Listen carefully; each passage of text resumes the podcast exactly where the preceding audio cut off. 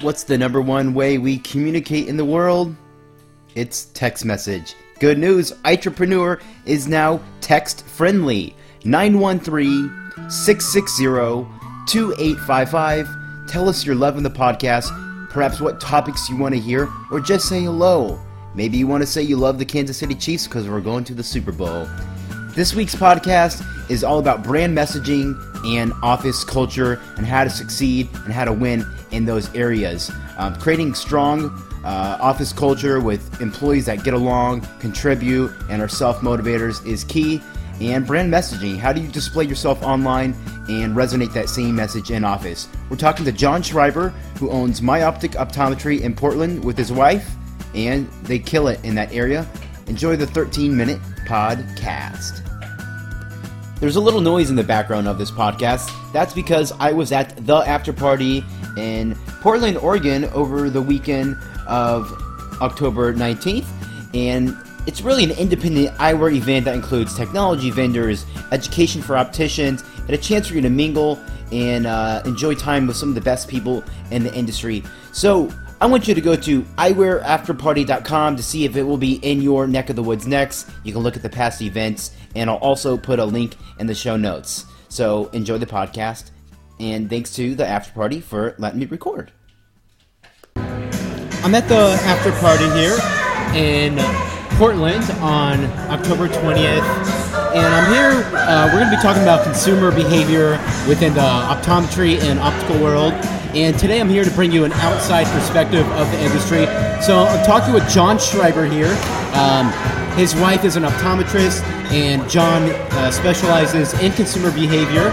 He's worked with a, a lot of major brands such as uh, Nike, Sunglass Hut, and um, I'm sure a few others. A lot of global brands, yeah. Yeah. So, what can you uh, tell us about consumer behavior in the eye care world, where we can, you know, feel good about our jobs while also making money and helping our patients? Well, I, you know where we, we come from. Uh, everything starts with the customer experience, the customer journey, and everything 100% revolves around customer experience and and customer service. We start from there. Uh, everything we do, from the whole path to purchase, from the way we answer the phones, from what they see when they come into the store, to how we treat them, how we greet them, and how we follow up, has to do with how we can improve that experience. Our marketing is founded on it. Our employee training is based on it. And I think a lot of people tend to start with themselves. It becomes a little more of a self promotion game. And I think for us, we've sort of flipped that script. And everything we do literally is about is this adding value to the customer? Is it entertaining the customer? Is it a surprise and delight for the customer? It's never about us. So, what I understand, correct me if I'm wrong, what I hear you saying is we say, we raise our hand, we say, I'm the best, I'm the best, I'm the best Right. at what I do because I went to some fancy school and I, you have a fancy office space, but the patient wants to know that it's about them. That's exactly it. You don't. Um, it's kind of like the word leadership. You don't call yourself a leader. You're a leader if people follow. Right. You know, you're an influencer if you're influencing people, no matter what you call yourself. And I think that's exactly right. Uh, we- spend a lot of time thinking marketing is about self-promotion.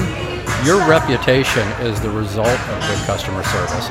It's not that you're trying to build this reputation and it's this sort of gravity that then attracts people to you. You'll get people to you if you treat them well. Yeah. So how do we kind of establish what I'd call magnetic marketing? You know, um, so I know in, in your practice you guys have very creative branding. Um, you have like a whole apparel line almost. We do. Uh, and your patients rep it like it's a fashion brand, right? It's, it's actually a surprise to us that people literally come in asking to buy our employee clothing. And Yeah. so, yeah, now we've, we've been fortunate enough that hundreds of people happily wear our t-shirts and stuff around And, town. so, and you actually designed the, the clothing yourself. I did. I got too much time on my hands. Yeah. You even design your own cleaning cloths. And it's not like a boring cleaning cloth with your practice name and logo on it. How do you differentiate it? And it seems like you have a lot of different designs. It's more than just one. yeah, well, that's exactly it, right? I mean, we if, if we were to talk about the dispense, for example, right? Um, uh, you know, it doesn't. A, a, lens cloth is something that could be a very disposable thing, right? But to make it a piece of art or an object that's sort of a conversation piece, uh, why wouldn't you go ahead and do that? You know, uh, just from a marketing standpoint, from a cost of impressions, if I can spend 25 cents extra on a nice lens cloth, but the person's less likely to throw that away or even find humor in sharing it with someone else, uh, that's an amazing return on my investment. You know, uh, does, that, does that make sense? Yeah. So I go back to what we were doing to enhance the customer experience. Every single uh, time a, a, consumer touches your brand or sees your logo or interacts with your employee is an opportunity to convey a brand message. And so what we try to do is not waste it from when they're sitting in the, you know, helping themselves to snacks at the reception to whether it's you know interacting with the backup owner monitors at the uh, at the brand bar, or maybe even at the dispense before they walk out the door on our bags. We're always trying to create opportunities to tell a surprise and delight or add value. Okay. So um, an- another interesting thing you mentioned was make you know you're making about them your employees. You work for them. They don't work for you. That's you right. Work, you work for them and you have what's called a you have a culture handbook. I know it's secret sauce. Yeah. But what does that encompass? Uh, well, our call, yeah, you know what? It goes back to the branding. I, when, when I say it starts with the customer, let me back up. It actually starts with our employees. I mean, Elon, Elon Musk said it better than I, but he said you treat your employees well, and they'll in turn uh, treat your customers well. Okay. So yeah, we, we have a culture book, and, and honestly, I've been very fortunate to work with a lot of brands like Coke and Nike and Apple. So I sort of stole the idea from them. But everybody should have one, and it has our tenets, it has our values, it has. Uh, But isn't that a little boilerplate? Like we believe in serving every Yeah. customer to the greatest possible ability. That's a great point. It's not empty platitudes. When if you ever worked at Nike, anybody that knows that culture, these brand tenants literally are things that will unstick you. You know, so they're not empty platitudes that says we value honesty and integrity and Yes, blah blah that's blah. all bullshit. No, no, We know that. No, that's exactly right. These are the kind of tenants that if a customer came in, say we did have a customer that came back and they were upset that something wasn't right, our employees can reach for one of these tenants and it would actually give them, uh, help direct them as to how to respond in that way. For an example, we're 100% about community. If someone comes into one of our practices and wants us to donate a, uh, a pair of frames to a silent auction to a local school or something like that, our employees don't have to call me up and ask me if they should do it. They know we're about community, so they'll find a way to get that into the hands of those people. Does that make sense? Yeah. You empower them to. That's exactly Make- it. make the, the tenets are there to empower people, and they're not specifics of this. Is they're not scripts on how you talk to people. They're really meant to be. These are our values, and as long as you you uh, you can buy into this culture, you'll have no problem.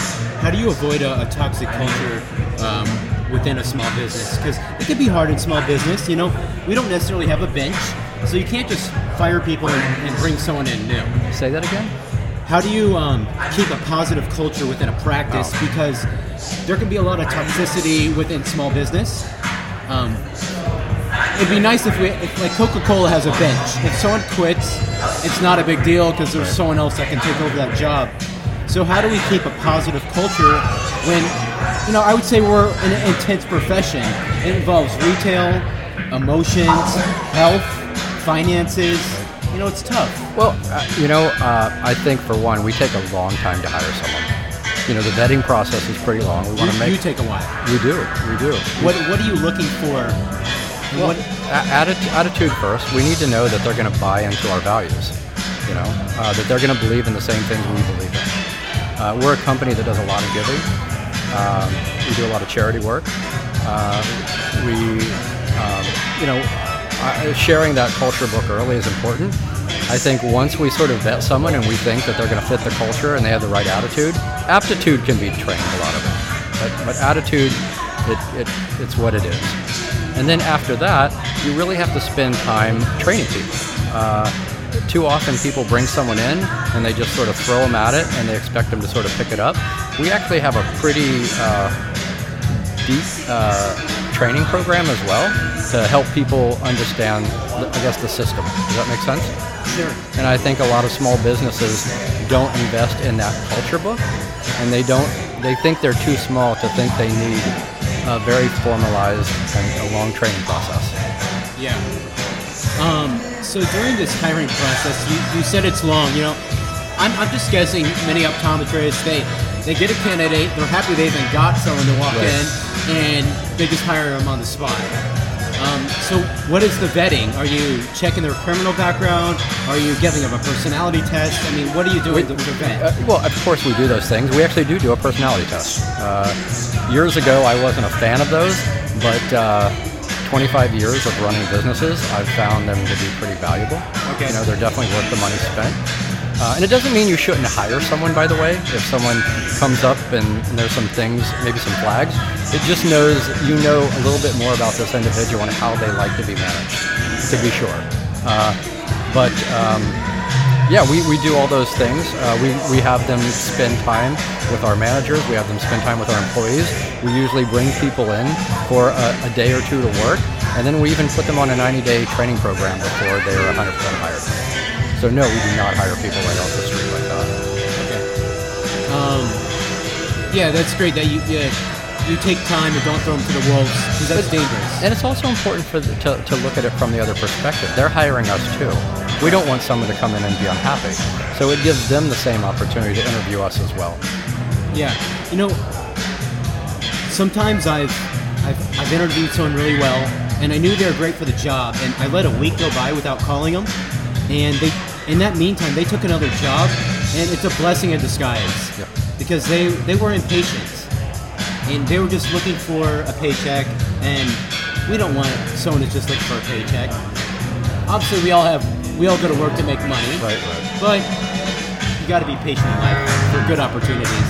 But no, absolutely. I, I mean, I, th- when you take your time, um, it's it's it, yeah. You, you shouldn't rush that. You know, it's been said that hiring is the master skill of running any business, and we all know how hard it is to hire great people. Yeah. We're pretty lucky. We're blessed with 30 pretty amazing employees. Yeah. So the last topic I want to talk about, just spend a few minutes, is on, on branding. Um, I see a lot of optometry practice practices, and they're called like Vision Associates or um, Vision Vision Care offices, and you know there's no branding there. So you know what is two tips we can use to have better, solid branding online and in, in the office? Um, Online in the office. What I imagine someone does. They Google optometry practice near me. You have a Google listing, and you know you have like two seconds to make that impression. Yeah. Well, you know what? I, I would say if there's two things to start with, is one is consistency. Uh, what I see when I look at uh, competition or, or other practices in our category is it's a very fractured kind of messaging. Uh, if you take a look at Apple, for example, everything is very vertical. It's Apple this, Apple that. Their packaging looks like their product, looks like their website, looks like their operating system. Right. And if I were an optometrist, and what I've seen in small businesses is your website should look like your store environment. It should look like and feel like the way people pick up and answer the phone to you. Yeah. People don't want to. Once you once people step inside that ecosystem, they're looking for consistency. Right. And when they is the minute you they experience a, a kind of inconsistency or a sort of a break in that, you've really lost that ability to sort of uh, to woo or, or or influence them. Yeah, like they're getting hyped up to go to their appointment they've been waiting three weeks for. right. And you had a you had a blue website. They come into your office and it's like all green. Right. You're like, well, that's not what I came here for. Yeah. Or if, if your if your uh, if your website is very uh, stoic and, and professional and medical in one sense, but someone walks in and it's a little more uh, casual and irreverent and a lot more fraternization, it, it might throw them off a little bit, or vice versa. If you have this super fun, zany website, but someone walks into a very you know medical centric office, it, it, it's it's just inconsistent. Right. So we, we, we strive for consistency. Our social media, our website, our environment, we, we make sure it is absolutely consistent from end to end. Yeah. Well, um, John, I want to thank you for giving us a few uh, pearls of wisdom. It, it's nice to get outside perspective and, and know that we actually can make a difference within our practices if we if we try. Um, we can talk here for an hour, but unless you actually put one of these ideas in action, you're not going to be successful. So, Thanks so much. Thanks so much.